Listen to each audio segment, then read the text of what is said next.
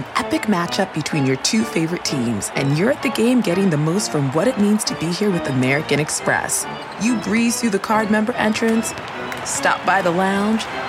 Now it's almost tip-off, and everyone's already on their feet. This is gonna be good. That's the powerful backing of American Express. See how to elevate your live sports experience at americanexpress.com slash with Amex. Eligible American Express card required. Benefits vary by card and by venue. Terms apply. The Angie's List you know and trust is now Angie, and we're so much more than just a list. We still connect you with top local pros and show you ratings and reviews, but now we also let you compare upfront prices on hundreds of projects and book a service instantly. We can even handle the rest of your project from start to finish. So remember, Angie's List is now Angie, and we're here to get your job done right. Get started at Angie dot com. That's A N G I, or download the app today. Hey, welcome to the Nerdist Podcast number seventy-one. Yes, my voice is kind of blown out. That's mainly because I did twelve stand-up shows last week. But if you came to any of those shows, thank you a million times. All right, very exciting stuff coming up. April is right around the corner. That is the month we launch Nerdist at Meltdown, our live comedy space at Meltdown Comics in Los Angeles. Just a weird little experiment to see if nerdy comedy can sustain itself in Los Angeles.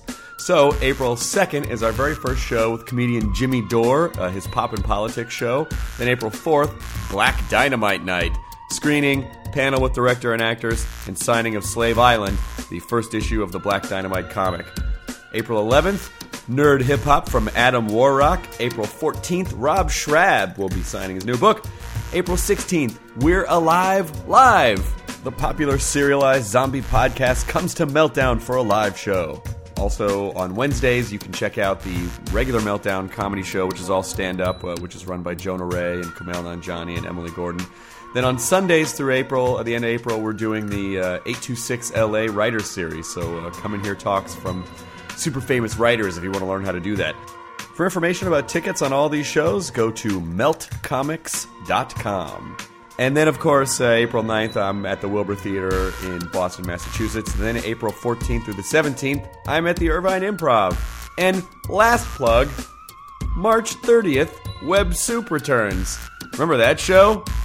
Boy, I forgot about that show. But I'm remembering it now because we're making them again. So uh, that starts again March thirtieth, and we'll be running for a, a long time. Thank you so much for listening to the show. Uh, this episode uh, was recorded without Jonah. He had a little bit of a problem, which uh, I think you learn about halfway through the episode. He was supposed to be there.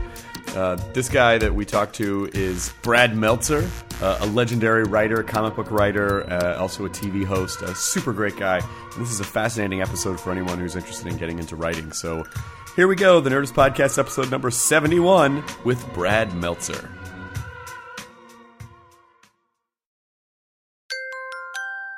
Now entering Nerdist dot com.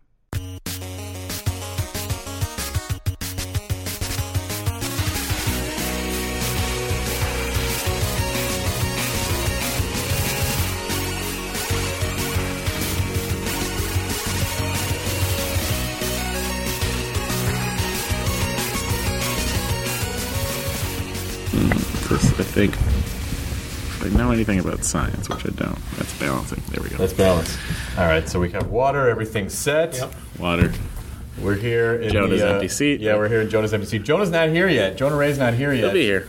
He's working on something, and he, he was. He, we were supposed to record. We were all going to record Scarborough Country this morning. He didn't make it. Jonah couldn't make it because he, he got he got caught up at work.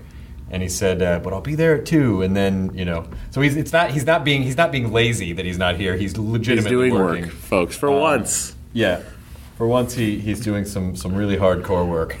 Uh, and so uh, we can't we can't get angry and blame nope. him uh, for this. Uh, I can get quite angry, frankly, though. Disrespectful fuck up. On I, that. I'm totally disappointed.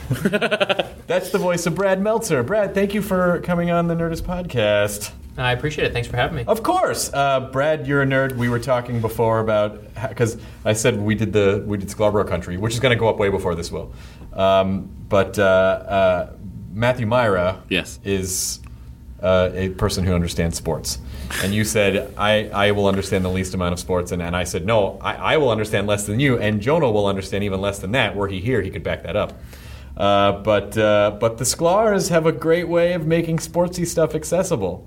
yeah, I don't even care if it's accessible. They understand it. I mean, they, and they come to me and they'll be like, yeah, you know, isn't it funny? That's just like when uh, I, in the part, I'm trying to finish the joke. I can't even finish the joke because all I can think of is Reggie Jackson. That's the, the o- only sports. It's like Reggie Jackson and Bucky Dent is all I got. Now, the only reason I know Reggie oh, Jackson. The only reason I know the only reason I know Reggie Jackson is because uh, because of Naked Gun. That that that oh. that that that's how I know. You Reggie Jackson. You don't know Jackson. The Reggie bar? Don't you remember the candy bar? No. I remember the candy bar. I, Mister I, I October. I don't Reggie know. Jackson. I wouldn't got that. that well, he only hit. He only played in October. No, I, uh, I well, October's the playoffs, and he was so good in the playoffs, hitting home runs left and right that they called so him Mister October. So they just named October. Him after the month? Boy, Mister that is October. Typical of sports fans. That is fans. What you'd want to be. That's that's sports fan right. And then right they named... Uh, hey, he's uh, hitting his pin in the month of October. We should call him after this month. But that's when the playoffs happen, so he comes through in the clutch. Why do they call him Mister Playoffs? Well, no, that's stupider. Well, you can't, you can't grant him the but entire month of October. But it's funny because years and years later... You can't give him a whole calendar month. Years and years later, they named A-Rod Mister April. Oh my God, we're giving because he does nothing. He does it when it doesn't count. It doesn't matter. Hey, the only April I want to see is a on a fold out of a Naked magazine. Right. You looked like you wanted of to a, say something. Of a girl more. Named April, or no, they, that, well, yeah, it's April and April. April and, and then April. She's having sex with another girl named April, so it's April and April and April. Could it be April. Going deeper uh, and deeper what's her name? Deeper. April O'Neil. Could be April O'Neil. The porn, the porn lady. That one I know. Oh, see. I can get to that. Uh, but the sad part is she's very attractive. I thought April O'Neil was isn't is she Ninja Turtles? Uh, I believe that's where she got her name from. Yeah, see, I know that's the, I pretty much proved it right there. They used a porn star, and I go, isn't that the Teenage Mutant Ninja Turtles uh, leader? That's how we back into well, everything. She's not a leader. That's that, that's how the nerd community that's backs into everything. That's where she got the name.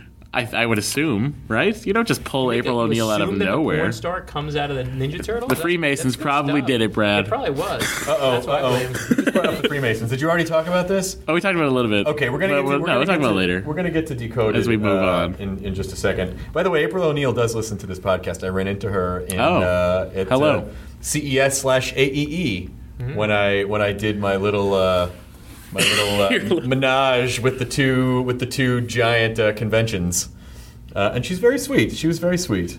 There's a lot of there's a lot of interest.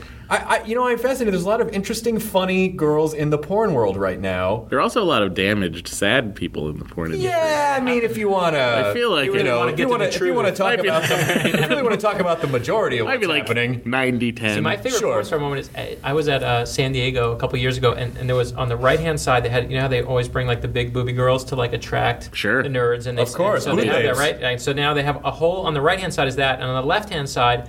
There was a guy who had all these superpowers action figures um, that were for sale, you know. And, and the sad part was, is as I walked down the aisle, it was the superpowers booth that was absolutely filled, and the booby girls were nowhere. And everyone was like, "Did they got a cyborg figure back here?" And, I, and, and the sad part for me is, I looked at it and I went.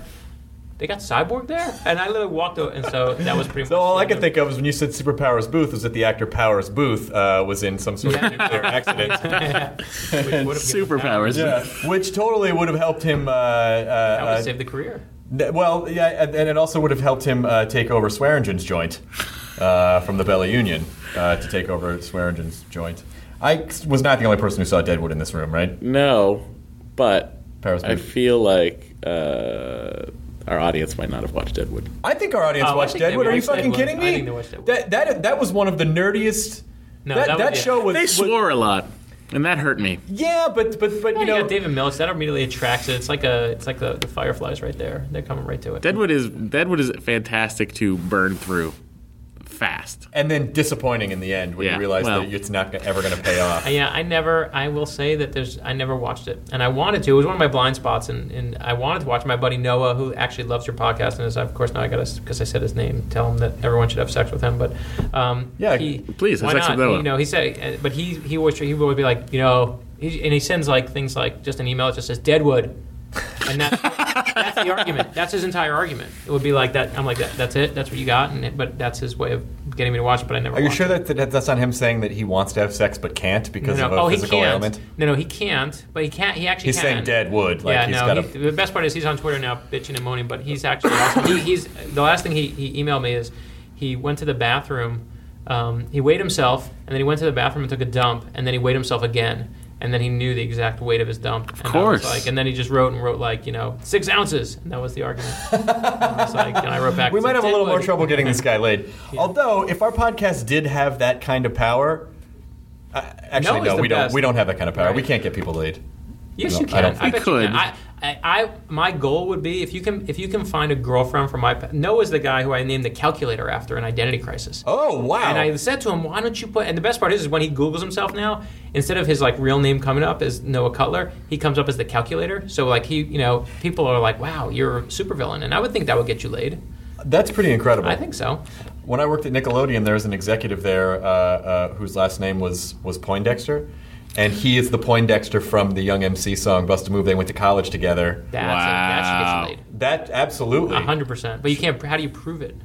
Uh, Can you prove that he's with the Young M C? I guess, I guess, of him? I guess he has to be with Young M C, and Young M C is physically holding a word bubble that says, I named him after this guy. Yeah, because I went to I went to school. Pixar didn't happen. To camp with Anthony Leone, and he used to tell us that Mama Leone mm-hmm. in the Billy Joel song was his mama. Really? And I believed it uh, for years. I was like, well, you know, because we used to go to the, the camp, and camp was we called the country. It mm-hmm. was called the country because it was out of Brooklyn. And if you were upstate New York, that was called the country. And he says, Mama Leone left a note on the door, so sending, you know, out to the country. And I was like, I totally believed him for a year. For in and fact, I still believe him now. I, of course, it's bullshit. You believe now. You're believing. Well, it. Well, because it's not, and I should know this because my, my girlfriend's name is Janet Varney, and for years she told everyone she was related to Jim, Jim Varney, Varney just for sure. the fuck of it. Yeah, why not? Uh, I believe it. And uh, and it was not. It turned out to, it's turned out not to be true. But although I'm sure in some turned out not to be. I'm sure in some in some way. I mean, she didn't she, she didn't tell people that for any kind of uh, gain. gain. Right. This was when she was in grade school. You know, she said that they were related.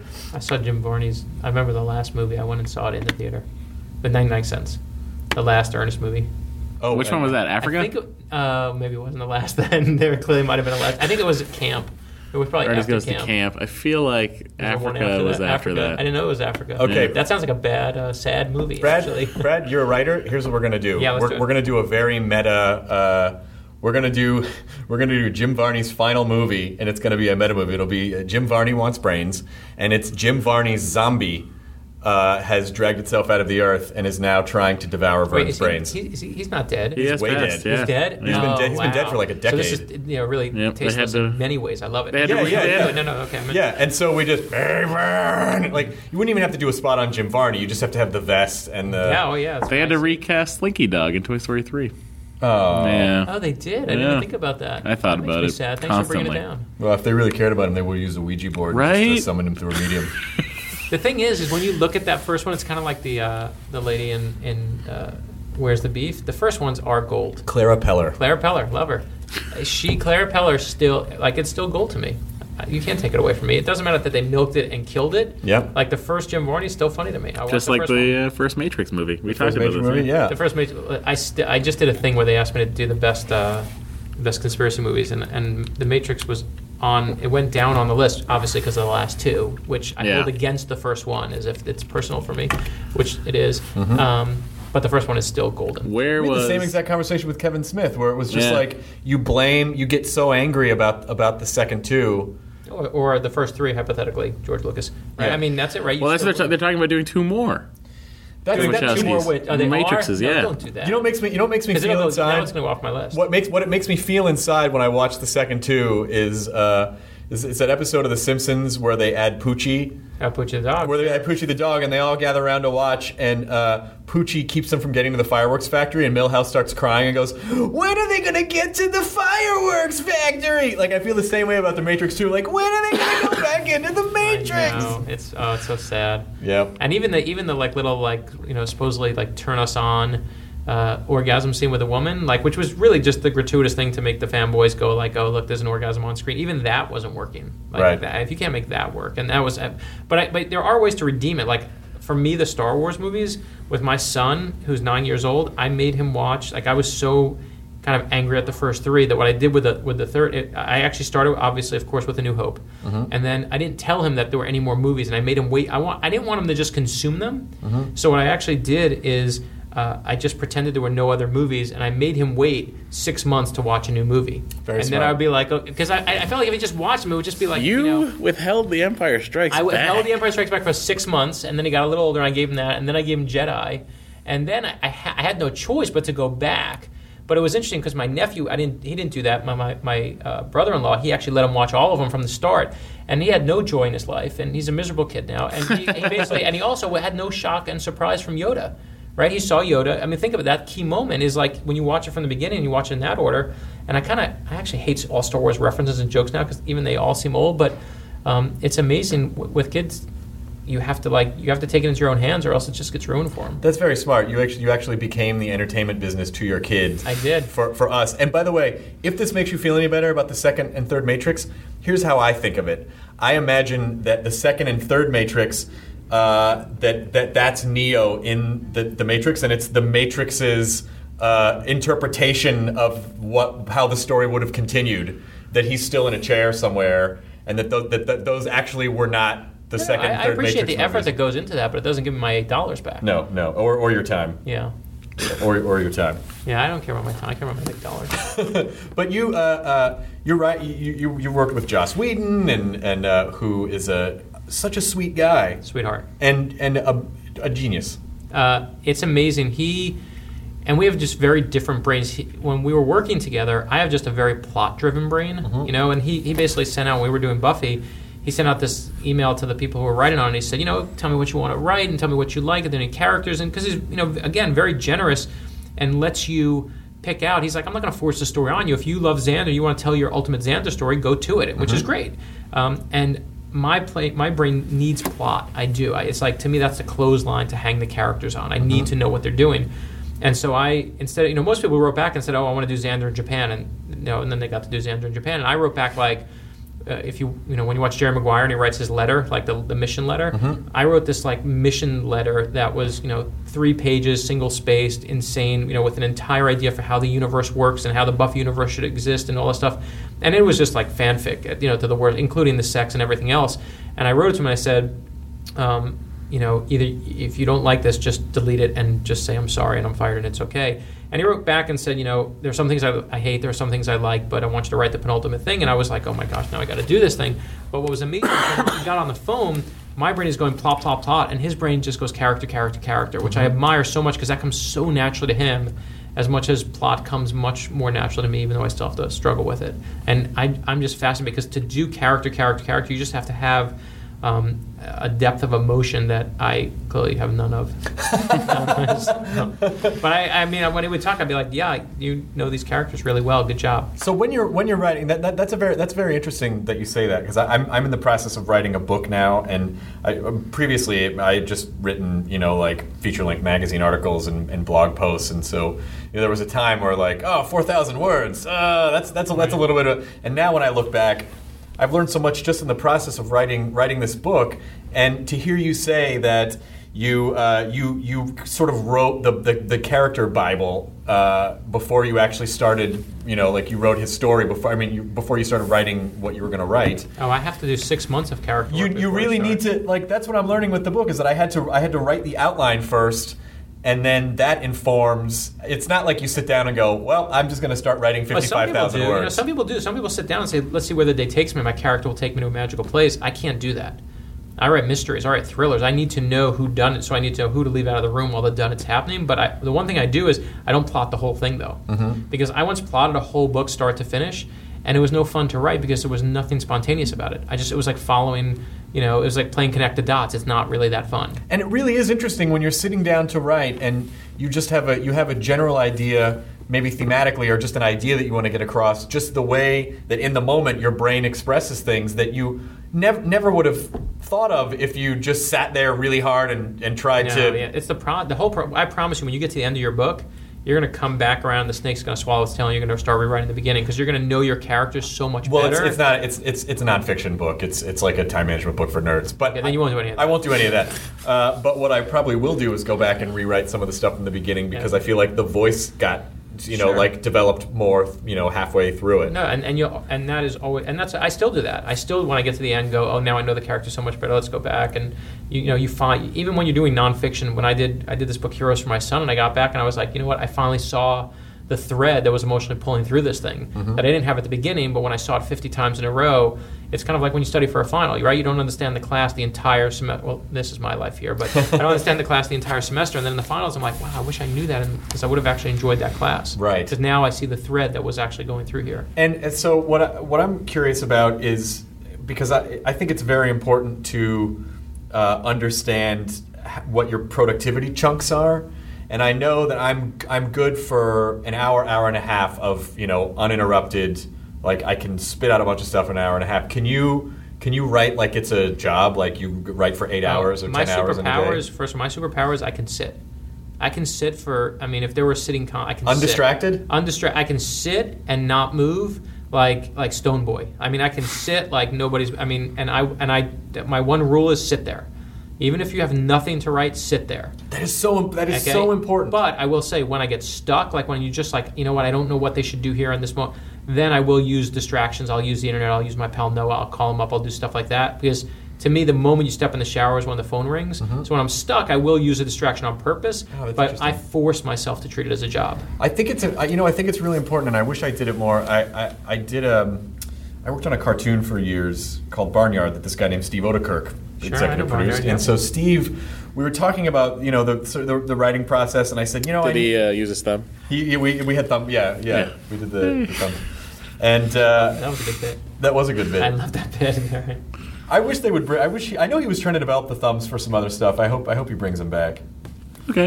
Uh, uh, you're going to single-handedly bring them back. You're going to single-handedly bring them back with this podcast, but. Uh, But I said, you know, it's so you know it's so hard because I, I want to get up and I want to write every day. I think it's very important. Stand-up is, is one of those things that's very difficult to do that with for me because, you know, it, there's, it's it's trying to figure. It's not really a long story. You're just kind of writing short-form bits. And uh, and I said, you know, I, I'll just sit there, and I guess it's sort of important just to sift, just to get the crap out of my brain. And he said, yes, it's important to do that because it sets you up for the good moments that you will have That's later. Exactly you have right. to you have to you have to get all that shit out right. before you can get to the good stuff. So that's why so even just for the exercise of doing it regularly, just to get the wheels turning, he said was very important. No, it's Gertrude's time, right? To write is to write is to write is to write. I treat you know, I read this um, when I first started writing, I went into a bookstore and, and read all the stuff about working at home because I was terrified. I was like, you know, I don't have anyone to speak to, and I like to speak to people sometimes. Um, and they said basically the rule that I read, and I took it because it just seemed like the gospel, is I get up in the morning, they said, uh, go walk around somewhere. Get out of your house. Because if you don't, you're never going to feel like you went anywhere. You're, ne- you're going to just be stuck in your home life as opposed to your work life. Mm-hmm. So I do that. And then it said... Um, It said just write, you know, just keep doing it, even if it's bad. And what I do is I write the entire day, and it's like squeezing a sponge dry.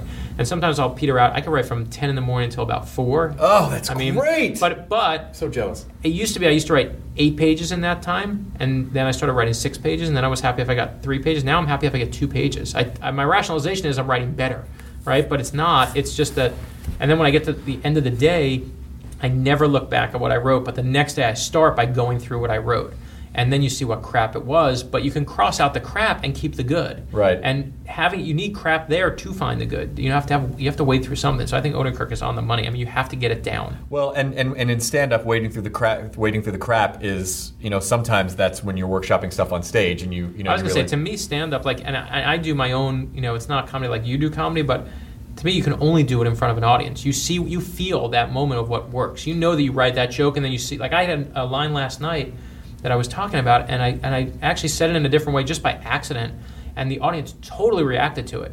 And and I, you can't find that sitting alone in my room. It has to be kind of well, thrown I, into the. I I think I, because I think on a very I think on a very deep molecular level, what's happening is you know uh, your unconscious mind is essentially you know if you're if you're a focused performer is is is has already taken in. It's sort of the Malcolm Gladwell thing. You've already taken all the all the surroundings. You just don't realize that right. you have. And so you've connected with all these people. You know, if you're really connected with them, stuff's going to come out the right way that you couldn't have predicted because, you know, you're you're in that moment. Right, but you're comfortable. But it's but I don't think it's an accident. I think I think on a deep level your brain knows what it's doing. You just you just can't force it. You just can't force it to happen, and you're not aware of it that it's happening. That's true. What happened last night because it was actually being honest in a way that I wouldn't have been honest with the audience. Mm-hmm. I was holding back my own. Like I wasn't going to say this about this woman because I used to date her, and I said what I really thought, and it was funnier. But I would have never given him that. So it was my subconscious saying, "Schmuck." It listen. is, you know, because I think, uh, you know, many times. You can write something that you think like, oh, this joke is gonna be, this is gonna be a closer right here. And that's a, that's as and it's always a kiss of death as there is. And I think part of, I think, yeah. I think the, I think the problem that happens with those jokes are twofold. Number one, if you think something is too funny, it's probably too inside your own right, head, right, right. and yeah. other people can't relate to it. Um, And it's like when I used to do this, op- you know, like years ago, I used to do this open mic at the Westwood Brewing Company. Yeah, yeah. And sometimes, because it's all comics doing open mic, sometimes stuff that killed too hard there would not work in yeah. other rooms because it was just too inside. That's it was true. Just too insular. Oh, yeah. I, I mean, you have to, listen, that's rule right. Know your audience, rule number one. And the other thing that happens is I think when you are presenting a joke that you think is hilarious, you're, you, it comes from a different place in your brain right. than yeah, no, those it's, sort it's of precious, organic it's moments. It's a precious moment of absolutely. I mean, you, can, you can't you, force you that. Can't be as good, right? No. I agree. What what show did you do last night? Uh, I just I present every night when I go on book tour. What mm. I do is I turn it into you know an open mic and a Q and A and all that. And I was just telling the story of these, you know, my two my two little crushes from third grade who I was in love with, and and basically. But I like to do comedy. I mean, that's where it comes from, and I like to make people laugh. And people come and they think they're buying a book. Mm-hmm. But it's funny, you know, again, not that I think I'm a stand-up, not that I do any sort of that stuff, but it's just a funny story. And so I was just telling it last night, and suddenly the audience really started laughing. You know, you feel it. And in a big room, it was a, actually a big room, which mm-hmm. I think are much harder performing because you can't you can't read the audience as well, especially when half the room was empty because I was me and nobody came. But the uh, but beyond that, I, I could read the, I mean, I couldn't read it as well, oh, but I I've felt the there, audience suddenly explode, and I was like, oh, I'm going to use that. And then suddenly that's the new way to do it. I'll do that tonight. Yeah, I mean, and you know, what's what's really funny about about a bit is that you can have a you can have a bit that's not kind of working or not working, and then something happens in a moment or just a way that you tweak it or just some some way you you can ultimately connect it with an audience, and then they respond to it in a huge way. And then from then on, usually the bit and you're like, what? It changed. And, and yeah. it's just something about just, just something about the chemistry and something about your brain and something about how you're you know, you're more comfortable with I, it. See, I was going to say, it's all about comfort. To me, that's what people read. What people read is when you're comfortable being. I think everything that we've spoken about is all about one thing, and that's being yourself. Mm-hmm. Right? Like you said, you write in short form and short form and short form. You don't, actually. What you're trying to get to, like, and I know you talk about this on, on the podcast, you talk about how... Um, you know, you want to be a right. There's a comedian, and then there's a comedian who comes for you. Not that people are coming just you know because they like comedians, but they mm-hmm. want to come and see Chris. Yeah. And to me, the difference for that is you being yourself. That's what they're coming for. It's not because you're talking about things that are nerdy or you're talking about you know the Matrix. It's because they feel you. And when you get to that comfort level where they feel you, that's when. It, you know, you're not telling a joke to an audience. It's like now you're, it's a joke among friends, which is the best kind of joke. I comp- I could not agree more. And those and those are the people that you want to perform for, because you will obviously have more to say to them, and you sure. don't have to. You don't have to pander. You don't no, have to. But you put me in Boca Raton, Florida, among the Jews. That's my favorite audience, right? Because one, I'm half. I'm related to half of them, so I laugh at anything, so that's good. But the, the truth is, I'm myself. I'm, I'm and and for me, it took me years before. I mean, you look at my earliest interviews that I did when I started writing, and I would do what the publisher said. I wouldn't. I wouldn't ever lie, but I was just, you know, happy guy, happy to be here. Everything's good. And why? Because I was afraid to be myself. You're yeah. afraid to put yourself out there. Not only that, Brad, but it's. I think the other challenge is that um, a lot of people don't know who they are. Like, it, like yeah. in the stand-up process sure and in the writing process, one hundred percent. It, it's not. It's not just. It's it's it's a, a combination of. Well, not only am I not comfortable with who I am, I don't even know no, who that right, is. Right. That's it. Right. You don't. Yeah. I, I think that's exactly. And that's right. why it takes so long for comics to find their voice because.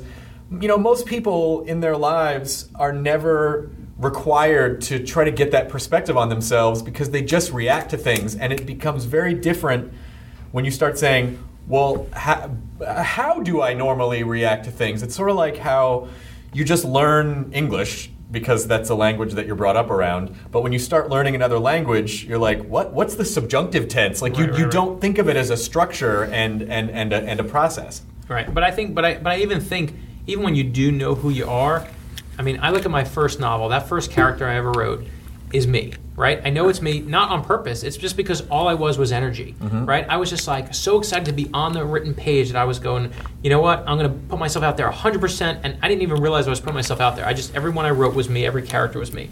In the new novel, it's me, but on purpose. Mm-hmm. And it's a better and and more on purpose than ever before, but it's a more complex character because I'm not afraid to say that I'm I'm nervous, I'm anxious, I'm strong, and I'm weak, and you know all those things, which I would never do in the first book. I would hide all the negatives and give you all the good stuff. Mm-hmm. And part of it's comfort, part of it's understanding, part of it's getting older. But I do think that there's a tipping point where you get, you know, you navel gaze so much that you lose your edge. Mm-hmm. And that's why I think like there's that... you know, there's like the twenty-year-old comedian, and then there's like that thirty-year-old where you're in your, you know, that thirty to maybe early forty where you're in your prime. Uh-huh. And then when you get older, right, you see these guys who get older and they, they lose something.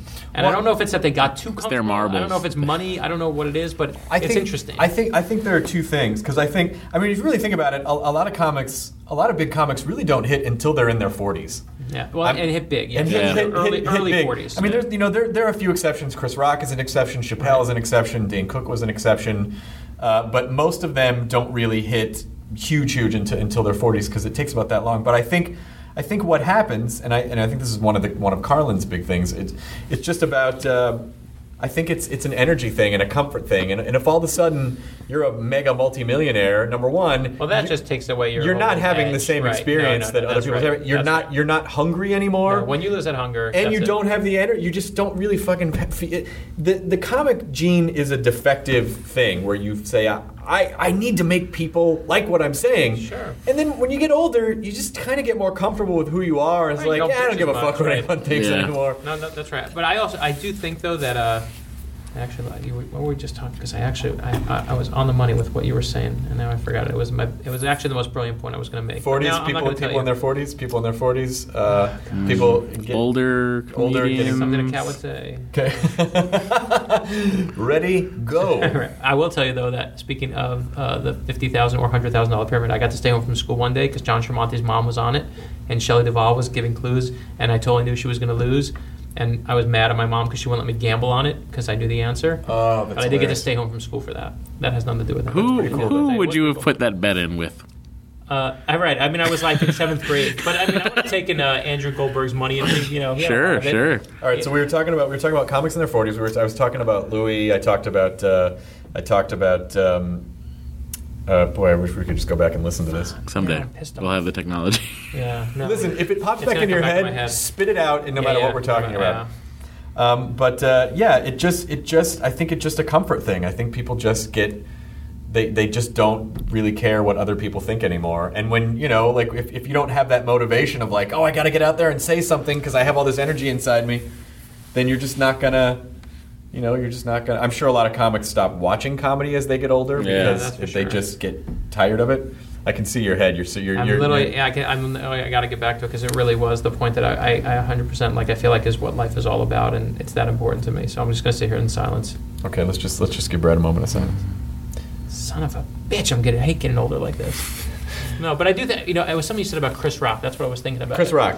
Yeah, it was he something was about Chris was Rock. Was it Chappelle? No, no, and it was and Carlin, who were, I mean, you're talking about my heroes here, but I do think, I'm sorry, I, I have totally wrecked this whole thing. No, you have, you can't no. wreck this podcast. we got the, uh, we, let's see. Let's see if we can. See, this Frank, is, please?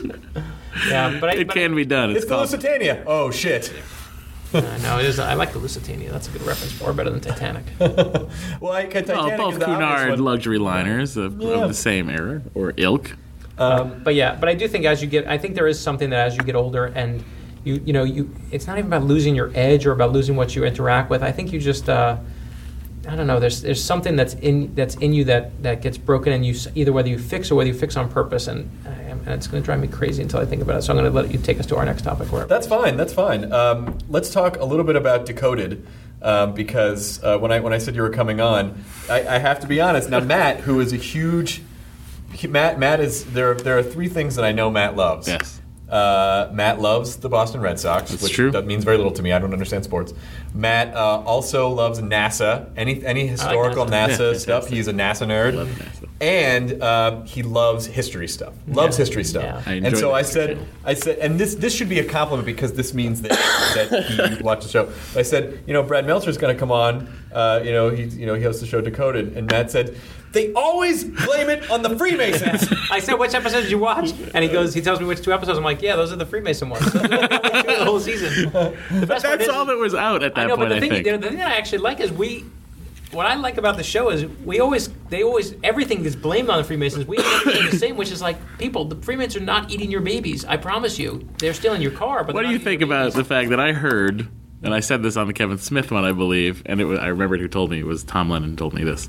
Uh, the Freemasons, when you get to the thirty-third level of yeah, Freemasonry, yeah, yeah. they kill you momentarily and then bring you back to life, so there are no more secrets. No, I, it, it, What? When they, what if they do that? It's I will tell you. It's like it's all their. And I've with seen a protractor. Like I don't know. Yeah, with the pro, the, the, with the level, right? The um and their right angles. The whole thing is that they, they, they fake it. The cool one of the cool, here's the coolest nerdy thing about the Freemasons. They have a one of their induction ceremonies. One of their uh, when you get one of the degrees is based on this harem story, and it's basically about lowering into a pit, and you have to lower him down into a pit. And I'll, I'll spare you the whole story of harem and what it's supposed to be.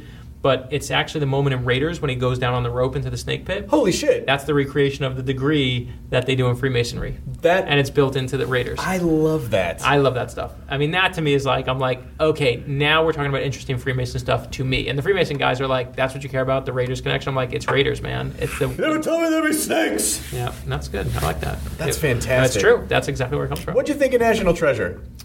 You know, I can't bitch about it because, let's be honest, I wouldn't have Decoded if the National Treasure didn't work, right? right? History Channel would have never tried to do anything like this if that didn't work. Um, but I don't know. I guess I like my, st- you know, and I and I love the movie, and I, you know, it's fun, and it's, but you know what it is, you know what you're getting in it, and yeah. I just like my stuff a little bit more grounded in reality. I, you know, I don't like the, for me, and I guess it's good on film, but like, you know, when you look at the clue and go, you know, it's like right out of Adam West Batman, it's like, oh my gosh, I know what it means. It's the Resolute Desk, which had this, and it was made by this and such maker, and so on. And I'm like, that's just too fast. I don't care how good you are. Like, even Sherlock Holmes wasn't that fast. You know, that's how good he was, though. Yeah, but he was well, good. He was very good. If you good. were that good, I John guess Voight really raised him well. He raised the him first well. one was fun. He got to nail Diane Kruger. Yes, a lot of good so things. That's good. That's, that's that good worked out too. pretty yeah, well. I like that. That was a good part of the movie. You know what made me mad, though? This this made me mad at the end of the movie. This is going to just show what a materialistic cock I am. Uh, when, uh, when they when, when they when they offer him up one percent yeah yeah when they offer him one percent of the treasure, which would have you know been worth a, you know a billion dollars or, or, or whatever it was, yeah. and he was like, it's too it's too much wealth for one man. I'm like, no, it's really not. You should have just fucking taken it. That, like, his entire family tree was wrecked for, in, the, in pursuit of this treasure. Wait, I didn't. He get didn't he, he end up to, taking no, some got, money? He got a car. That was the thing. He had like a then he had a Ferrari. He had a Ferrari and I, was like, and, I, was like, and I believe an estate. I yeah, think he, he took some of the money. Yeah, but he only took one hundred million dollars as opposed to the billion that he could have taken. Oh, I see. And he could have, you know, like, like his family completely wrecking their lives in pursuit of this treasure is worth the billion dollars. Like, also, just take I the fucking just, billion dollars. I was just mad about the car. I was like, that's what you spend it on? I actually judge what he spends the money on. But it wasn't it wasn't Nicolas Cage. Real Nicolas Cage character. would have spent the money on Ferraris. It was his sidekick. The, the, oh, role, he got the, car. Yeah. the role that I probably would have read for if yeah. I... Uh, you actually would have. Yeah, it's like the snarky sidekick right, with yeah, the crazy... Yeah. messed up hair. That's, yep. that's not overdone at all. No, not at all. There's, there's a lot of more parts. It was like the complete. Nick Cage played the complete opposite of his real character, which is buy multiple houses and Ferraris. Yes, yeah, he would have. T- real Nick Cage would have taken the Ferraris after finding. The, the, have to the real Nick Cage really does need to find lost treasure. What if he goes crazy and he's like, oh, I better start looking for the clues on the money? Because he bought he bought two houses in New Orleans, like blocks from each other, like. That's that's good crazy. It's fantastic. That's awesome to me. I good actually love that. I the thing about Nick Cage though, nothing. I don't care how many stories you have. It's the comic book collection, and, and his names are from Luke Cage. Yeah. You get. I don't care what you do. You get like. And that awesome, his son is named Kal-El. Yeah. That that's when you always go a little far. The Fonz. If you name your kid, kid the Fonz, I'm okay with. But like the Kal-El thing, but. You know, Luke Cage is, that was good stuff. Because I would have made myself Coppola. I would have taken full credit. I would have been like, dude, my man's the man. I respect yep. people that change their name when their dad is famous and, like, say, I'm going to go my way. Because I was fooled. He, it was a good secret I D for me. I didn't know it all. Yeah. I, I mean, the truth is, I, you know, Nicolas Cage d- does some movies that are that I think are phenomenal. Dude, Moonstruck is a brilliant movie. Moonstruck Magic is a great movie. Really I good. love the adaptation. Adaptation's a brilliant movie. Yeah. And, uh, you know, so so that's why I'm forgiving of Season of the Witch. Are you? You're forgiving of that? Well, I mean, you know, you know, people have to work. You got to work, and the thing is, listen, everything can't be great. And he does. He great. does. My whole, my whole career is based on that theory. He does have to work now. He really does have to work now. And you know, the truth of the matter is, you just. I, I remember who we had this conversation with. Uh, Kevin Pollak, I think. You just don't ever really know how something's going to turn out. There are too many people involved uh, yeah. with, with editors and directors and studio people and, and lighting. Like, you just... There are too many factors. It's surprising that any movie is ever good. When we did Jack and Bobby, they taught me on the very first day, they were like, this is going to be like pushing water. You know, because I'm used to a novel. A novel is... You know, kind of like stand-up. It's your thing, right? You, it's the house you build with your brain. Mm-hmm. And you may have an editor, you may have someone that reacts to it and helps you along the way, but, you know, it's your train to drive off the cliff. And they were like, and I would, we would write an episode of Jack and Bobby. Okay, we, you know, create the show, write the episode. You know, the showrunner will make some changes. The studio would ask for some changes. The network asked for some changes. You'd have the stars of the show say, I don't want to look like a jerk this week, Brad. Can you make me nice? And the, the, the editing guy would make a, a, a serious, long scene and say, well, we got a commercial break, and tighten it. The music would, he would take a really serious scene and put like a light ting, ting, ting on the piano that would make it a little comedy. Mm-hmm. And I would watch the episode that would have my name on it.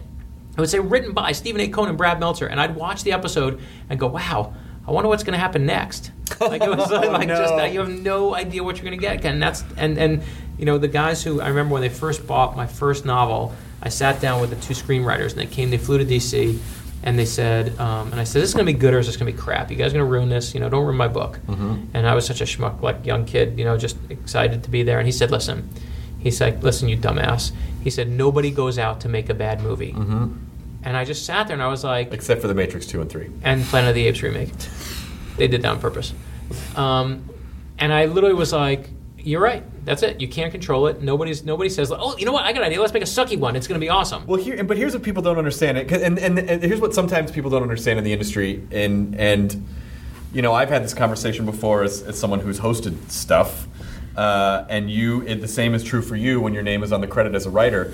But when, when people go in and... and and fuck with things, or like when they add a crazy sound effect or something, uh, people watching aren't going to go, that sound effects guy, what the fuck was he no, thinking? They're going to go, yeah. oh, written by Brad Meltzer. Oh, fuck, why'd that guy fucking make that? Th-? They, they, you know, because oh, you, yeah. you become the name and the face associated with it, so people, most people just think that you're responsible for every aspect of it, and they blame you for it. Right, see, Jack and Bobby, I, they, no one blamed me for anything because...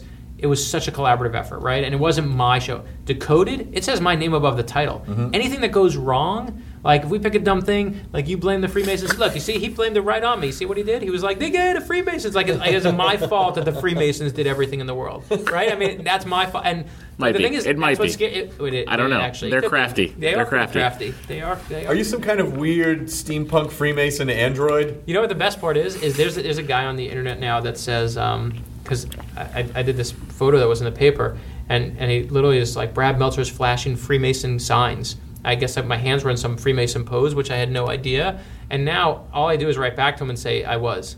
I was. I absolutely was. And and I love that anything you do can be blamed on the Freemasons, so that's pretty much how we They've, they've ultimately become the, they're, they're like the brilliant scapegoats for everything. Yeah, I mean, and that's the thing. We actually try and do the opposite on the show, but but back to the original point, like when you have your name on it, mm-hmm. that's what terrified me about the show is because there's so many people that are working on it, so many people that are putting themselves into it, and it's getting the same judgment as my novel. I get all the credit or all the blame. Yep. And it, it I don't mind that when I write a novel because I, I did it. It's true, right? It's yeah. true. I should get all the credit or same, all the same blame. Same with stand-up. If I if I do a bad show, I get the, I get the responsibility for that, and I kind of like that. And then to me, I'm like, that's that's okay. It's my fault. Thank you for making me hopefully is it, a better writer. Is it your fault they drive around in a Porsche Cayenne all the Let time? Let me tell you something. That Porsche, it would it kill them to give me a free Porsche? Right? No, right? it wouldn't. It wouldn't. Like, I could fucking be bought. I have it a price. Like, exactly. I'm like, and I've made no bones about it, although they did ruin my favorite joke. You could win the contest, though. I, I and I do know the answer, so I'm going to win the contest. They don't know that. What, is, what joke do they ruin? They basically, so on last week's episode, there's this moment where, um, you know, so that's it's sponsored by Porsche, so Porsche's all over the thing. And and in the episode, it's all about The Inner Circle. My novel is is this is what the episode's about. And so it's all about George Washington spying, and he had this spying. And so they keep showing the book on the air. It's the most gratuitous hour of television of all time. So I basically, at one point, look at the camera and I say, you know, I just want to promise you right now there'll be no more product placement on the show except, of course, for that giant Porsche that they're driving around in, which is in the show, and it's a good joke, and everyone laughs. Oh, they would but never the best let part that of the fly. Joke, oh, no, they let it fly, but here's what they ruined. Right after I say that, what to me is a great joke, and they actually left in, what they cut out is they pull out a little bit, and um, what you see is me reading my own copy of The Inner Circle. I'm ah, and then I literally on. look down and I go, oh, Meltzer, you've done it again. And it's the greatest moment. And they're like, you are so not as funny as you think you are. And they just totally they trashed it. And I was really pissed off. But they keep most of my jokes in. So like the Porsche. That's right. It's been revived. It's right. been why revived would, like, Jim, like Jim Varney's why, body. Why would right. Porsche want be like, this is our show, Decoded. That's our target audience. Because of the demo. It's all about the demographic. That's it. It's amazing. Yeah, I mean, think about who wa- think about History who watches the History Channel religiously. It's like, a, it's like, like an it's, older man. It's like a man who can buy a Porsche. And it's and and, and people are generally you're fairly academic if you're watching. Right. If you watch the History Channel, it, yeah. Except for the know. ghost shows, I don't fucking understand. The ghost shows aren't on the History Channel. Yeah, no, they're not on the History Channel. I thought there I thought there was a I thought there was one ghost no. show on the History we have Channel. An alien. There's Ancient Aliens, of yeah. course. Yeah, yeah. Ancient yeah. Aliens. Uh, you got your you got your Pawn Stars, your American Restorations, your American Pickers. Ancient Aliens. So they just did everything with uh, with uh, with bronze tools, right? Well, what they did was they influenced society, right, and made the Freemasons. Time was time just, was, you took my line. I'm sorry, that was my line right there. But we know now that actually it's the Doctor that influenced everything. Well, we know that. The Doctor? Doctor Who. Oh, uh, you, now Noah's going. He's the one we're going right now. Doctor Who. I'm behind on Doctor Who. I'm on season three, so don't. I know, I know, but I'm behind. But I like it. I don't. I will say I don't. I, I there's moments that I love, but I find it like X-Files. I love the ones when it's the bigger picture Doctor. I don't like the creature of the week ones. I love the most brilliant ones that they do are the ones when you get that the, that moment where you find out he has a child. You know, that one second in the episode, right? And then and you see it in the heartbreak, and they fuck with, and that is my favorite moment. A lot of a lot of and a lot of the you know Stephen Moffat is responsible for a lot of the super mind bendy ones, which yeah. which I absolutely love. Yeah, um, no, and he's mind bending the whole show now.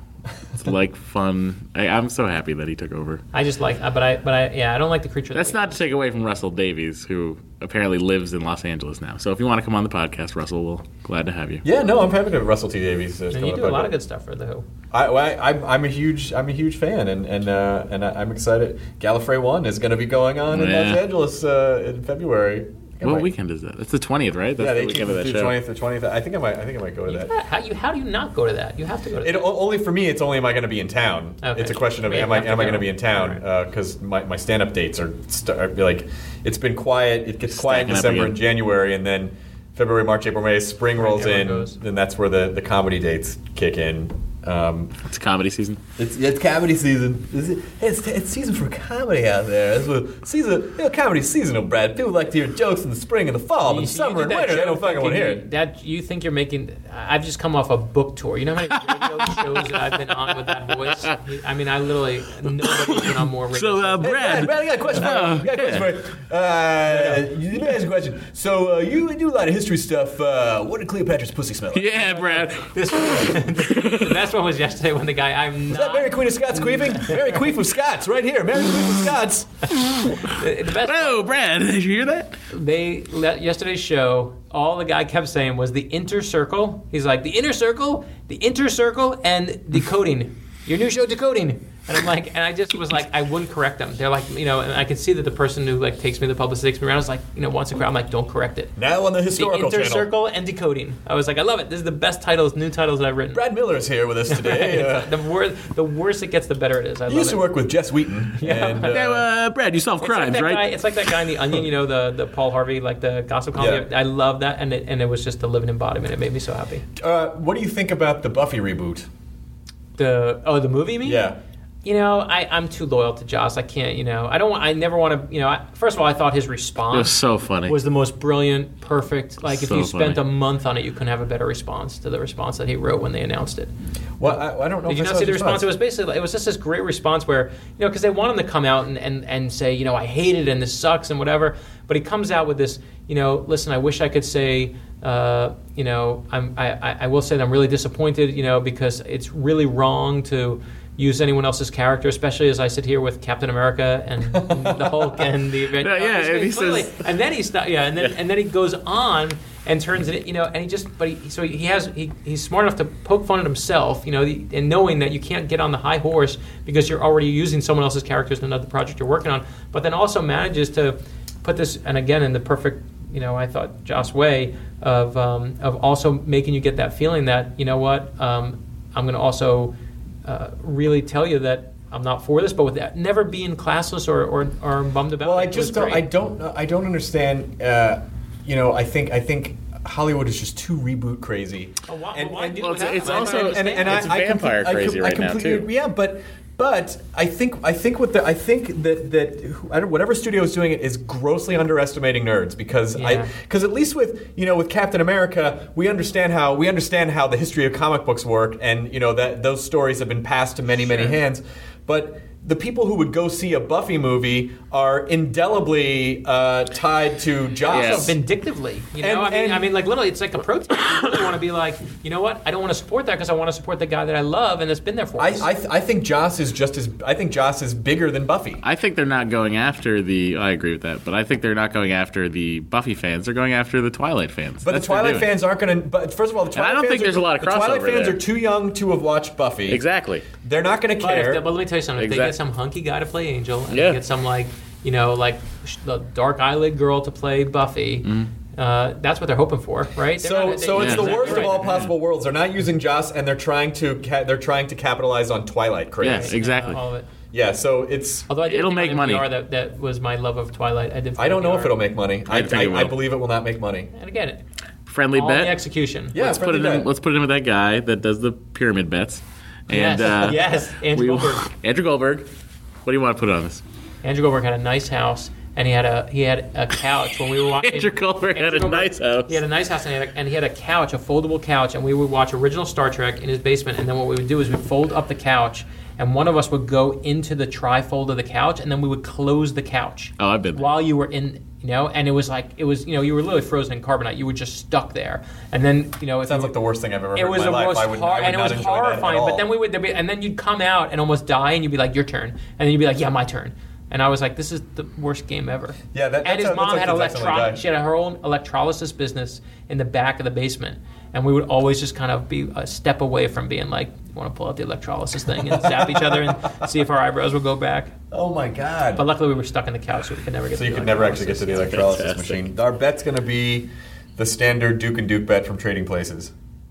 One dollar. One dollar. One dollar. One dollar. One dollar it is, sir. One, one like dollar. Click, click, click. Yeah, oh, here, I, I can do that. Hear the noise. Thank you, Lewis. Yeah. That's it. One dollar. Still works. Uh, Still holds up. That movie absolutely holds up. Holds up. Yeah. I watched recently. Absolutely holds up. up. I got that on Blu-ray. Prime, no one could touch him. Couldn't touch him. one hundred twelve percent that movie holds up. Everyone in that movie is fantastic. I got that and Coming to America for twenty dollars on Blu-ray. Both of them. It was Did a you really? bargain. Right? Yeah, I I love like Coming to America. I, I enjoy Coming to America. What what are you watching right now on the T V um, besides Decoded? I, that's all I watch. And they, we, we don't call it Decoded in my house. We call it Brad Meltzer's Decoded. When, I call, call it Brad uh, Meltzer's house. I call it. So so if someone is, is so if someone's gushing to you about your show, uh, do you if call they know, I, I stop them and I say please. Call it Brad Meltzer's. I was going to say, do you call those people? Uh, do you call that process uh, Decoded fanning? Come on, come on, oh. you guys. Come on, nice. Come on. Just what? Now you came up with that? Yep. I like that. Right Press, that was fast. Head. Yeah. You're fast. Yeah, but you, you, gave me a, you gave me a rim shot, though, yeah, so that, that means that uh, you didn't like the joke. That, but that is for, uh, but I still I still stand behind Decoded fanning. Yeah, that's good. It, uh, one hundred ten percent. The best part is, is I'm going to go on another show until I use that as my joke, and no one's going to even know it. It's and then and then I'll tweet to you, but up, up. Right, and then I'll be like, oh, hashtag. I like it. Oh, I thought you were tweeting him the uh, Reading Rainbow music sting. But up, up. Nope. Okay. But we can do that. Please. And I'll I'll I'll tag LeVar Burton on it. Oh, could we have him yeah. on? Let's get let's get Will Wheaton first. Will will come and on. And then it's just been a scheduling we'll thing, and then LeVar will come on. But what else are you watching on the T V right now? That, by the way, does not. Although I love, love Next Generation, but the special effects don't hold up. No, they like, don't, they because they're all done video I mean, process. I know, and, it, and I feel bad because I, I mean, I remember watching that, and those Borg episodes were the greatest thing of That's all time. That's one other thing, too. As nerdy as I, as much as I love Dave Matthews Band and the Red Sox, I probably love Star Trek The Next Generation more. Oh, yeah, I forgot about your Dave Matthews. You know, the reason I forgot about your Dave Matthews sexual obsession it's irrelevant. Is because... You like his little foot shimmy that he it's, does? It's twenty eleven, yeah. and they're not touring right now, and so I haven't bad I haven't, I haven't heard anything about them lately. It's a bad year for me. And yeah. I'm on the fence. Do I renew my membership for the fan club? How are you going to get good tickets? My exactly. My brother-in-law's in the fan club. Yeah, and I've been in there since December of nineteen ninety-eight. You're you're, you're mm. trying to remember right there. Yeah. I mean, that yeah, was well, a prime. I, I, have think, I think you really need to... Three days after it started. You got to keep that up. You're I got to do it. You do it. You're right. You're going to regret yeah, don't, it. Yeah, don't you're do right. that. It's not like a you're gym right. membership. You can't go back and get your seniority back. Yep, that's true. Yeah, when yeah. you meet him, you can't be like, for me, I was there ninety-eight to two thousand eleven. I feel like they gave me better tickets when I was on the East Coast, and I don't know why that is. I got much better seats when I was in Boston. Really? Yeah. Anyway, this is ridiculous to talk about. Well, no, I'm just... But anyway, yes, I love Star Trek The Next Generation so much, and we'll never get a Blu-ray because all the effects were video. Oh, is that why? Yeah, they processed ah. it in video, so they can't transition it back. I gotta say, I, I love the... Um, I love when they did the... Uh, and this might piss off some Star Trek fans, but I love when, when they went back and released the first season of Star of the original Star Trek with... Um, You know, with just with just some upgraded effects. Oh, I watch I, it like I watch it that way. I thought I thought those were. I, I thought really, I, I actually will say I don't love uh, first original Star Trek. It doesn't work for me. It doesn't it, work. You don't like they, the effects they, being redone, or you no, don't like no, no, the original Star Trek. I just actually don't like the original Star Trek. It wasn't good to me until Khan, Wrath of Khan. If you that was start, came in. If you start with season and I two, I watched all of them. Make no mistake, it wasn't like I didn't see them or I didn't understand them. I watched them all. I just didn't like them as much. Season two of the original series. But when you have Ricardo Montalban with those fake pecs, those are his real pecs. Those are not his real pecs. Those are his real pecs. I've studied like. no man has studied Decoded. His pecs. We need an episode. I think we should decode his pecs. Please. The real Corinthian Please. leather pecs, there's no way. Rich Corinthian Decoding leather. Decoding Ricardo Montalban's balls and kill you. Chrysler made those pecs for him. Actually, Dave, my, my pal Dave Mandel, he actually has the con costume. What? Yeah, oh yeah. How's that? It's awesome.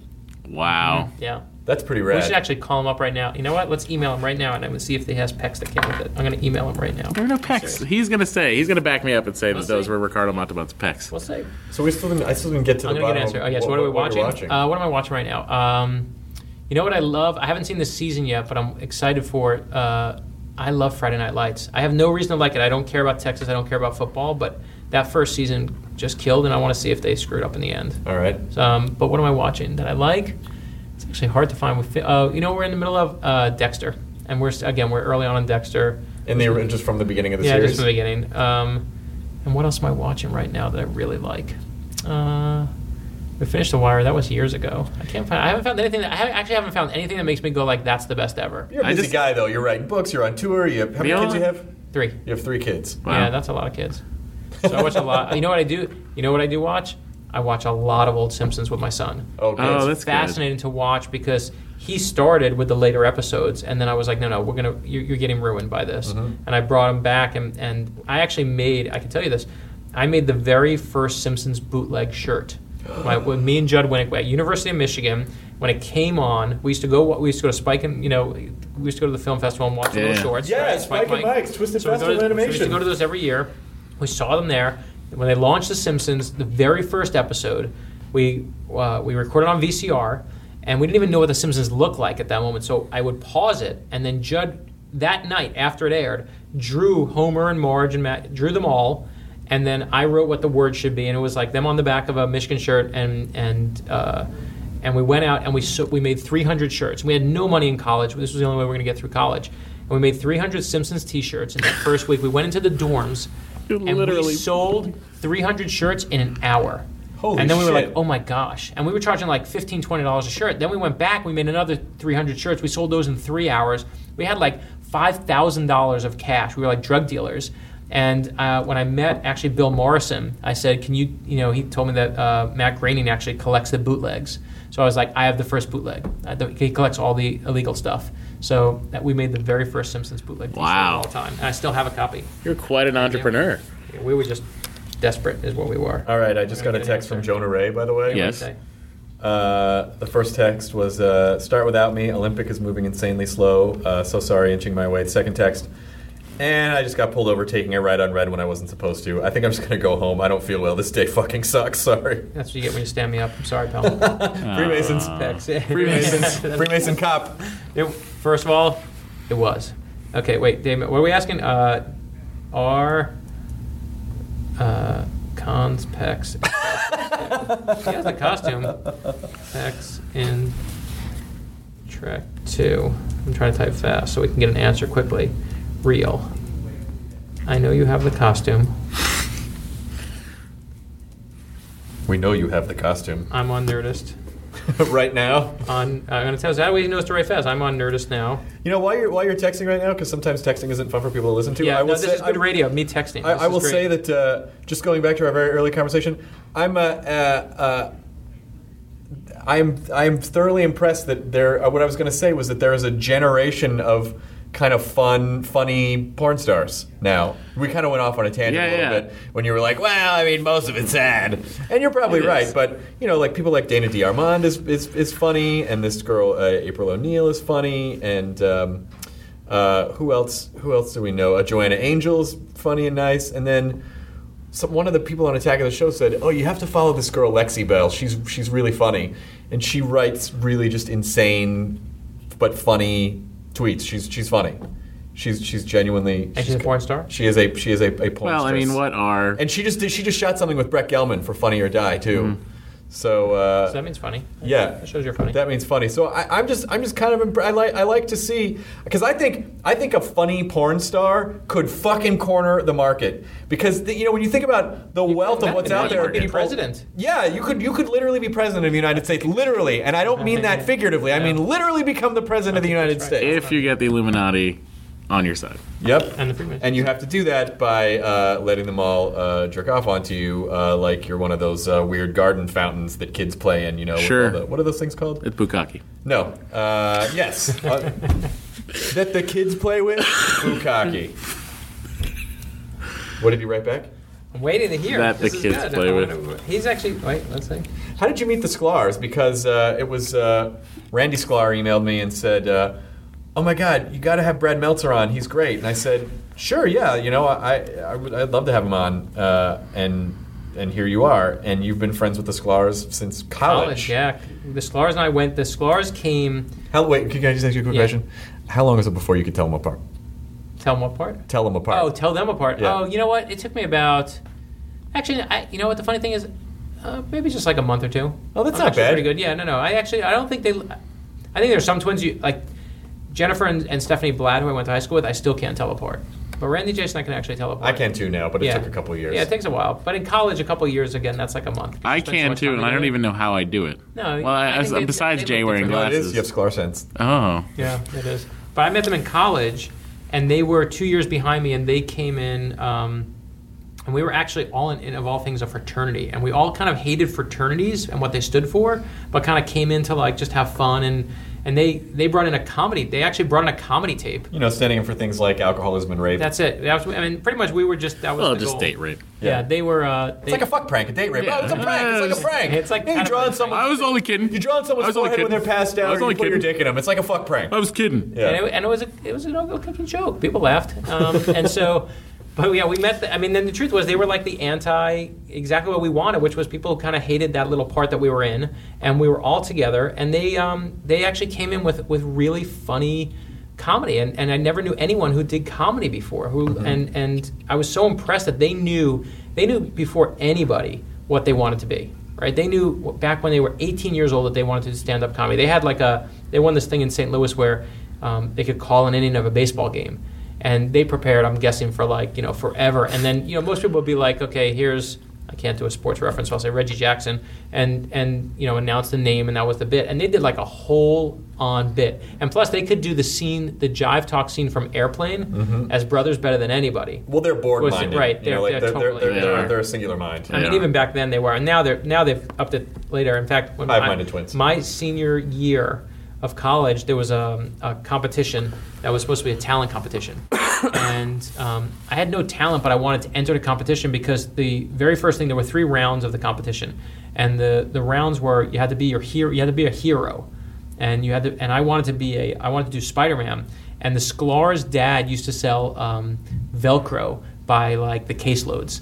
And so he sent us Uh, I mean, uh, industrial level Velcro, like a crate of it. Holy shit! And so I, I built a, uh, you know, I built, I bought a, a sweatsuit that was red, and then he sent us all this Velcro, and I made basically I ripped off Letterman and did a Velcro suit, but mm-hmm. did it as Spider-Man, and that's all I wanted to do. I wanted to jump off a trampoline and stick to a wall and say I was Spider-Man, and that's all I entered this competition for. I had no talent, I had nothing I could do, but I was like, I want to. It'll be really fucking funny to do that, and it was funny on Letterman, and most of these people probably never saw Letterman, so I'm going to do it. So it was totally like me stealing from Letterman. And I jumped off a trampoline and I stuck to the wall. And it worked great. And the crowd went bananas. And they said, and the, Randy and Jason were like, you're going to get to the next round. And you're going to have to enter the talent part of the competition. And it narrows at that point to ten people. You know, from like hundreds of people. There was like one hundred people and then to ten. And the people who get to the second round, they have real talent. So there was like this classic violinist. There was, you know, people who were playing classical piano. I mean, all these real talents. I had nothing. And, of course, I made it to the next round because it was good Spider-Man. And uh, it was a really good Spider-Man. And uh, we had, like, silly string as the web so you could actually see it. It was oh, good stuff. Oh, organic um, web shooters? or uh, you No, this was the old days. There was no organic. Were constructed. Yeah, yeah, no, yep. Come on. We didn't organic web shooters. What kind of show you think this is? Okay. And so, basically, uh, and they said, we're going to write you a bit. And I was like, okay. And so I actually did a um, a sock puppet stand-up. It was a puppet show, a sock puppet show. And so all these people are going out and, again, playing these amazing pieces, these classical pieces. And then I walk out on stage with two socks on my hand that don't match.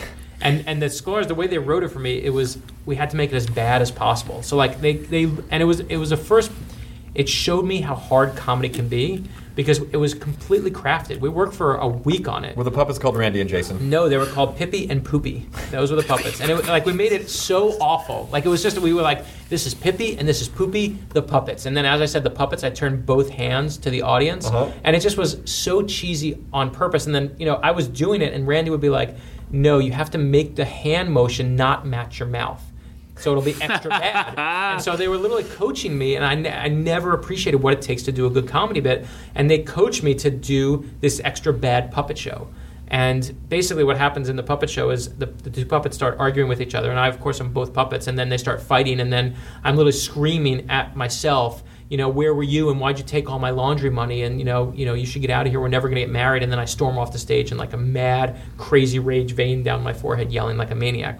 And it was completely out there comedy, right? It would have, if I did that bit in Boca Raton, literally, it would be silenced. No one would. I think no you need to be doing this on your book tours. And I'm not joking. The place went, but I actually won the entire competition. Because And now the best part was is, you know, this guy who's playing classical piano is like looking at me, and he's like, "I fucking just lost." Do you know how many? Do you know how many Asian kids were beaten within an inch of their lives because they lost to the sock puppet guy? I mean, literally, and and and we won, and we won it, and, and I was just like, "You guys just won me that whole competition." Velcro enthusiast Brad Meltzer. So that was my. Wow. I was twenty-one That's a great Sklar story. It was. I mean, never been told Sklar stories. Although uh, that bit was a little resklarded. Come on, you guys. Come on. Okay. Did I do it? Done. Done. No, that's fine. It's Bukkake, Chris. Uh, Bukkake. I think that's genius. It was. Oh, wait. Dave Mendel wrote back. Costume has no fake pecs. I was always told they were real. Uh-oh. Interesting. I Impressive. was told that, too. one hundred percent Multibon. Nicholas Nicholas Meyer, the director of that film. Let's talk a little bit about organic web shooters versus uh, uh, uh, scientifically constructed web shooters. Because, uh, you know, at first I was... I, I, when I heard about Andrew Garfield, I was like, I don't know. Do they really need to? Do we really have to? No, we don't need to do that. We don't have to. But I have to say, I thought he was really fucking great in Social Network. Thought he was really great yeah, in Social oh, Network. I, I don't mind the new, the reboots. I, I don't like. For me, that to me wasn't about story. I don't think that. I mean, I have no idea. I have no inside knowledge. But to me, rebooting Spider-Man was all about money. But let me ask you a question about the, the this the sci- maybe this was addressed somewhere in in in, in, in the comics, but.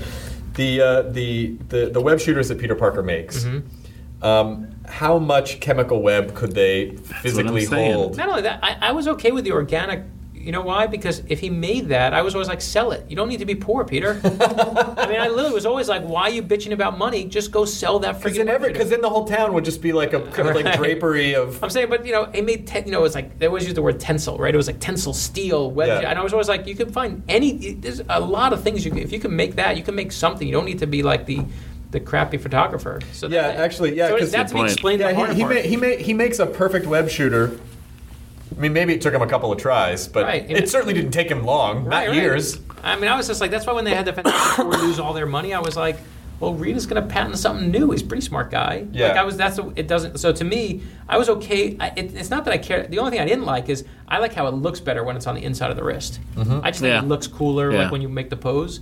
So that was it. Because I used to have the one, did you ever have the one when you were little, that yes. suction yep. cup one? You know what I'm talking about, the yep. web shooter? And I used to, I mean, I spent so many hours in my bathroom trying to hit the mirror and make it stick, and that was, it always was here. And yeah. I think, although you had to put it here, you had to squeeze here, and I would always turn it around to my wrist, because that's how Peter did it. We had that, and then um, did you have the uh, the Bionic Man action figure? Please, where you I could, look through his eye? You looked through the back of his head, just through his eye? That's like... That was, yeah. quote-unquote, magnified? Yeah, no, I, I not only that, I, there was another toy that was around the same time, Um, that had a robot arm that came off and it shot his arm. And I, and I can't remember the name of the toy. I've been looking for it. Cause, and it, it used to be fun because you'd find that stuff at, like, you know, you go to Comic-Con, you go to even a, a you know a Holiday Inn hotel convention and you find, like, a good old Mego doll. Yeah. And now with eBay, it takes all the fun out of it, right? Because yeah. you could just go, you want all Mego dolls, all mint in box? Here, four thousand dollars is yours. We've gone from being hunter-gatherers to just gatherers. Yeah, it's no fun. Like, the chase is the it's whole funny, thing. Too, how that damaged the market for things that people thought were really rare and then it turns right, out, no, it's oh, not. There's We actually played a game one those. night. We had um, some friends over. We tried to figure out what can you not buy on eBay. We tried, to, and the contest was you'd have to come up with something that couldn't be bought on eBay that wasn't, you know, a baby or like something that was living. You know, like we we took those you can things buy babies out. On eBay. Right. I mean, you know, those are the. But we and it's hard. It's hard to come up with obscure crap that's not on eBay. Should we? But now that we're all having the conversation, should we start a black market baby service called eBaby? And yep. know, let me tell you what that'll do to you because I know the result. Okay. Here's what's going to happen. So when I was in high school, there was uh, a scavenger hunt. Okay. Okay. You can look this up. And the dummies, I was working at Haagen-Dazs that night because I actually needed money, and all the rich kids who didn't need money were all out having scavenger hunts like the rich kids. And where was this? In North Miami Beach, Florida. Okay. Okay. And what happened was is someone put at the bottom of the list, they had, you know, like street signs and the normal stuff you put in, someone put at the very bottom of the list a live baby. Oh, my. Okay. And one of the, one, in, in stealing stuff, the one car got pulled over and got, you know, basically the cop was like, hey, you guys got all this stolen stuff, and like was going to take him to jail, but he pulled out the list. Mm-hmm. And when he pulled out the list and saw a live baby, he was like, you guys are trying to kidnap a baby. And he puts out the, you know, like all points bulletin, everyone, they're trying to kidnap a baby, these people. Oh, and no. The entire North Miami Beach, this is true. And now because of the story, it makes the New York Times. Our scavenger hunt makes the New York Times. And which was the greatest thing of all time. And the only better part of it, it was all the really smart kids in the school. And the kid who uh, was one of the people who got arrested was gotten to Harvard and gotten to Stanford. And everyone was like, you got to go to Harvard. Harvard's for the smart people. You got to go to Harvard. And he basically, the whole moment of being arrested and then being in the New York Times and then being bailed out of jail, it changed him. It like it was like out of a Star Trek episode. It cha- it, it, like he literally morphed into a different person, and he said, you know what? I need to be a different person. And he flipped a coin, and it was like Two-Face. And, it, and the scar side came up, and he went to Stanford instead. And that was the biggest controversy in N M B that year. Oh, my gosh. Wow. All, all real. I wonder if Harvard, Harvard's... Harvard's got to be like the hot girl. Like, what do you mean you don't want to fuck me? That's right. And, and then oh, they'd get really insecure all of a sudden. But it was. And then it was only topped a couple of years ago in Boston. Where are you from? Are you Boston. From, I'm from Lowell. Okay, so you remember in Newton a couple of years ago there was a scavenger hunt where like all these kids, it made the New York Times again, and we were all mad because their scavenger hunt made the New York Times, and, and it kind of... took away our power. Usurped your... Yeah, you were still first, though. We were first, yeah. I actually, I say we, I had nothing to do with this thing, but I, I make ownership of it now. That's fine. But I was working at Hot Wheels. I'm not having any of those people on the podcast. You yeah, might as well fucking take ownership sure. over the story. That's I did it all. It was I lived all in me. Miami for a while. My mom's from Miami. You did? Mm-hmm. Where did you live in Miami? We lived in uh, we lived in Miami Lakes for a while. We lived in Boca Raton. My grandfather owned a bowling center, a couple bowling centers in Miami. Yeah, yeah, yeah. Um, it, he owned a place called uh, Palm Springs Lanes, which closed years and years and years ago. That. There was a, the bowling alley by us was by the bread factory, and when they take you from school to go bowling, you could smell all the wholesome bread. Oh, so all the kids good. would be like sniffing out the window. You'd be like sucking up to it because bread smells good. And then uh, that's uh, of course destroyed when you go into a bowling center and all you can smell are cigarettes feet, and, yeah. and feet. Yeah. Cigarettes and feet. Cigarettes and feet. That's, that's all. Hot. That's I all it is. That. That's good. Um, so is there anything that we can uh, promote from you? You're at Brad Meltzer on the on the Twitter. Yeah, um, at Brad Meltzer on Twitter and on what's, Facebook. What's coming up? For you, Brad Meltzer. Uh, you know, I don't know. We're, we're gonna. I guess we find out whether they renewed Decoded or not. So I have no idea what they're gonna do. I mean, they're ha- they seem happy with the ratings, but you know, until they say it, I have no. I don't believe anything. Um, and then working on a new novel. That's. I mean, that's the novel is. That's right. How long will it take you to write that book? It'll take me two years. Wow. Do you p- try to, to do a book every two years? I try, and I, I barely make it. Yeah. I mean, I, there are people who put out a book a year, and. More power to them, but if I put out a book a year, it would be garbage. It would be churned out mm. like regurgitated garbage. Now, my m- what I'm curious about is when you think about the concept of writing a new book, do you feel the sinking in the pit of your stomach, like, ah, I got to yeah. start this shit over again, or is there some perspective that you can shed? Because a lot of people, I mean, there are a lot of writers who listen to the show, and I, you know, I, I know people are always kind of looking for emotional shortcuts around. You know the, these kinds of overwhelming seeming tasks. So no, I mean, I mean, are, listen, do you have, do you have some shortcuts? Do you have some? some yeah, I know. I, w- I mean, if you have some, send them my way. I mean, I'm on book. I've written eight novels, right? Eight times I've done this, and I'm still terrified starting the ninth.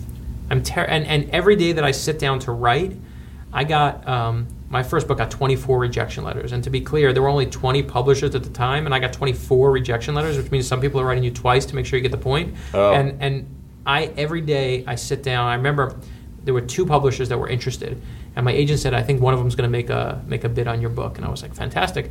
And so I was waiting for the phone to ring just to tell you know she was going to tell me that you know it was sold. And I picked up the phone, all excited to find out who bought my novel. And I picked up the phone and said, "Okay, tell me." And she went, "Sorry, kiddo." And to this day, every day that I sit down to write, I mean, literally, that, those are her words. But every day I sit down to write. I say the word sorry, kiddo, to myself mentally because I want to bring myself right back to that moment and appreciate, like, uh, that's actually what I was talking about.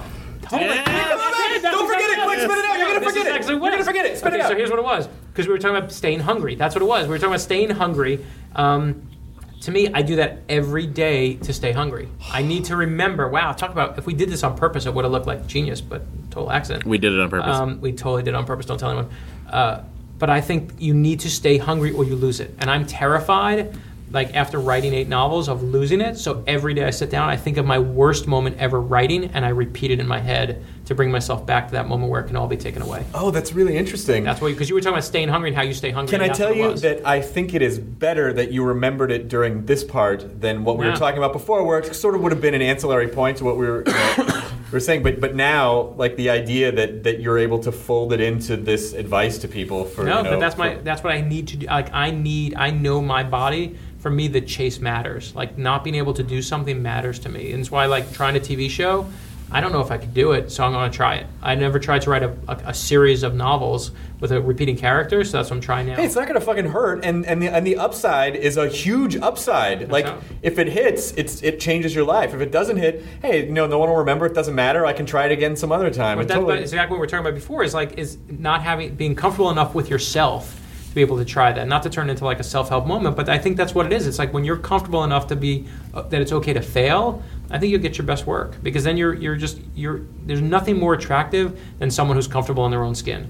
Like when people say what's cool, it's the person who just doesn't care what anybody else thinks. And when you get to that, I feel like, you know, for comedy, I feel like for writing, I feel like for creative, that's where you get your best stuff. And I need to bring myself to that moment every day. And how do you feel like how do you feel like people can get comfortable in their own skin? I don't know. I think, you know, I actually do think, I mean, I guess some people go to therapy and do things like that. For me, my novels are my therapy. Like those are my imaginary friends where I work out. I mean, you show me a novel and I'll show you what the author is dealing with at that time. Like my mom died, that novel that I wrote, and I didn't even know she was going to be dead by the end of the novel because I didn't know what was going to happen to her. But that novel is a guy who's dealing with his dead mother, and, and you'd think I would be pretty clear about that, but it was me absolutely working out what I was working out as honestly as I can on the page, but not even being conscious because I didn't know she was going to die. She had just gotten sick, mm-hmm. and I was just terrified of that. So I made this guy who lost his mom and was just working through all those feelings.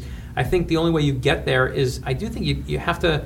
You do have to self-analyze in some way, and sometimes it's, you know, I guess for some people it's a shrink. For me, it's just writing books. That's where I do it. Yeah, that that is fantastic advice. Fantastic advice. And the Sorry Kiddo, which is incredibly cinematic. Uh, uh, and it's not really cinematic because it's just me in my office. But yeah, no, but I mean, just just even the, but those two words like that, you'd see uh, that in a movie, yeah. like Sorry Kiddo, and then you. Just... I had to keep on my phone what I was looking at when I when she said it to me. And then so when you sit down to write every day, you you say that, and you remember to stay hungry, and then I assume you put on Survivor's Eye of the Tiger, right? No, I do the uh, You're the Best Around from Karate Kid. You're the best around. Sorry. Gonna ever get Can I tell you, by the way, my son, we're in the Rocky movies right now that we're watching. We're up to Rocky four, and he... Um, you Are know, you going to show him Rocky five? No. Okay. I told him there's no I told him there's no Rocky five. Good. I told him there's no Rocky five, but, but I told him that there is Rocky Balboa. And, and the thing is, is now he can read, so he went on the internet and he goes, Dad, there's Rocky five. I'm no, like, I don't no, think so. No, that's that's homemade. It's totally fanfic. I'm like, and he does, I just totally lie. But he, so he watched Rocky four, and he just watched Miracle, and no child in America hates the Russians more than my child right now. He hates the nobody hates the Russians. And like they, they're remaking Red Dawn. It's not it's not the U S S R anymore. No, There's he's, no like, Cold he's like War. Those fucking Russians. And he's I told him that Red Dawn they're gonna make it and the Chinese are gonna kill us because you know Red, Hollywood wants us to mm. think Chinese are gonna kill us. And he's like, no, the Chinese aren't gonna kill us, Dad. It's the Russians we gotta worry about. I'm like, you are right, son. You are totally right. The Absolutely. Russians are coming. So you're you're constructing a universe for your kid uh, where, where uh, Russians are evil and there's no Rocky Five. That's nineteen eighty-five. No difference. I mean, he lives in the Skinner box of nineteen eighty-five. And you have that power as a power. I mean, you do. And, and you know what? I think he'll thank me later. He might actually. Or he'll kill me later. One of those things. Listen, you know, we're inundated with so much uh, data at all times. You know, if you can, if you can help, if if you have to be a filter and an aggregator for your own kids, as you're as a parent, that's the kind of shit parents should be doing. You're actually paying it. You are paying so much attention to your kids. I think his life gets a little better when he has to wait for Empire Strikes Back. Yeah, I, I think agree. He does. I think it, I think his quality of life... Because he won't appreciate overall, it. He wouldn't appreciate it. If he burned through those three movies in six hours, he would have been like, okay, let's go yeah, see it. I'm like, no, you have to wait. I waited that many years. You're going to wait six months. And six months when you're little is, is a long time. It yeah. was a long time. So I, he'll thank me later. Well, Brad Meltzer, this has been an absolute pleasure to have you on. Thank Thanks, you so bro. much. Because yep, you're only you. in town for a day. You're right. You're passing yeah, through. I'm, I'm going on Red Eye tonight. I'm out. Well, thank you so much for coming Thanks, on. Brother. It was a I genuine pleasure. It. And uh, sorry Jonah couldn't be here. He was off uh, violating the law. Uh, and right now he's probably uh, punching a wall, but um, with, with his ticket, yeah. uh, he's probably furiously masturbating with his ticket rolled up. He's got a beer. Uh, Getting yeah. a ticket ruins everything. It really does. It does. It really does, because it's and it's and it's it's also you're flustered, and the cops know you're flustered. You know how to get out of a ticket, though? You want me to tell you the secret? Uh, yeah, this is true. Uh, Start crying? No, the, no. The, if you're a woman. The the number oh, yeah, way to get out of a ticket, right? The number way to get out of a ticket. My buddy, who was a, a police officer, he said the number one thing that nobody says when they get pulled over. You know, cause what's the number one thing? I'll tell you this way. What's the number one thing that everyone says? Um, how fast was I going? I, I, I didn't know. How fast was I going? Yeah. The only thing that they don't say is I'm sorry. I always say that, and I've never if gotten a ticket. If you start with I'm sorry, you will get out of your ticket, and I've tried it now three times, and I've gotten out of three tickets. And my friend said to me, he's like, say I'm sorry, because if they're pulling you over, they know you did it. Don't try and talk you out of it. You're not going to fool them. Say I'm sorry. And anyone who says they're sorry, thank me later when you get out of it. And if you don't get out of it, I, that was Chris. Why were you such a dick about it? Right. I am so sorry, you fascist twat nozzle. Yeah. Would that, that would that, that help? Sometimes it works. Well, help? Only in the southern states. I'm so sorry that you have a mustache. Although I I, I got pulled Perfect. over with a guy named Isaac Ben Shmuel, the most Israeli name and looking guy ever, and he had a high earring, and we got pulled over in South Carolina, and he did not get out of his ticket. No, that might not. That that South Carolina cop did not let Isaac Ben Shmuel. I am sorry for nine eleven. You goddamn right you are, son. I mean, and he gave us two tickets. He gave us the like your. Front, what's the, the tail light? The front light. Your, your front light was broken. I mean, and it wasn't. And we got two. Wow. Like in Porky's, they smashed the light. It was, you got it was like that. It was tail just light, like son. That. It was just like that. that. Place, those places still exist, and then man. I put my penis in a shower, and it was just everything was. Is that Tommy Turner in there? The thing was, I, to this day, I remember seeing Porky's in the theater, and I was like, "That's it." Well, yeah, because it was supposed to be so sexy and, and I was like, it's not even it. There's nothing. Yeah, but Kim Cattrall gets fucked on a pile of she gym clothes. Did. That's true. But it, but everyone talked about the penis scene. It was all about the penis in the wall scene. Yeah. And you couldn't see anything. I was like, if you're gonna show it, show it. I don't care. Boy, that scene where where he where in front of Miss Ballbreaker, where t- the guy says, "I have an idea. Why don't we call up one of the sketch artists?" That that used to slay me when I was. I gotta rewatch Porky's and see if it holds up. That's my I'll assignment for next time. That it doesn't. It might not. no, I'm gonna have Who to... did that? That was Bob Clark, right? It might not. The guy that did A Christmas Story. I just watched rewatch Christmas Story. Yeah. It's slower, but the, but the funny parts do hold up. The funny parts. Yeah, absolutely. Up. I watched it this Christmas with my kids. It was so poisoning. Fucking funny. Well, I have I have thoroughly enjoyed the burrito today on the podcast. Poor Jonah is not enjoying his burrito right now, but he will later. He'll have. He'll, he'll get have, yeah. He'll yeah, have one later. And he'll enjoy it. Uh, so again, thanks, Brad. Thanks for coming on. No, thank you, brother. At Brad Meltzer on the Twitter and on Facebook. Uh, goodbye. Signing off. Now leaving Nerdist dot com. Enjoy your burrito. Welcome to Pura, the most pristine, safe, climate-stable city on Earth. A haven amidst the wreckage. Here, you're safe from heat domes, superstorms, water bandits in the outer lands. There's no crime in Pura. No murder, no suicide, and best of all, there's no cost to join us. In Pura, he promised to keep you safe. They killed her! You took everything! In a world that doesn't feel so safe anymore, we're waiting for you. Here, in Pura. The Last City is a new scripted audio drama from Wondery. Enjoy The Last City on the Wondery app or wherever you get your podcasts. You can binge all episodes of The Last City right now, ad-free on Wondery Plus. Get started with your free trial at wondery dot com slash plus.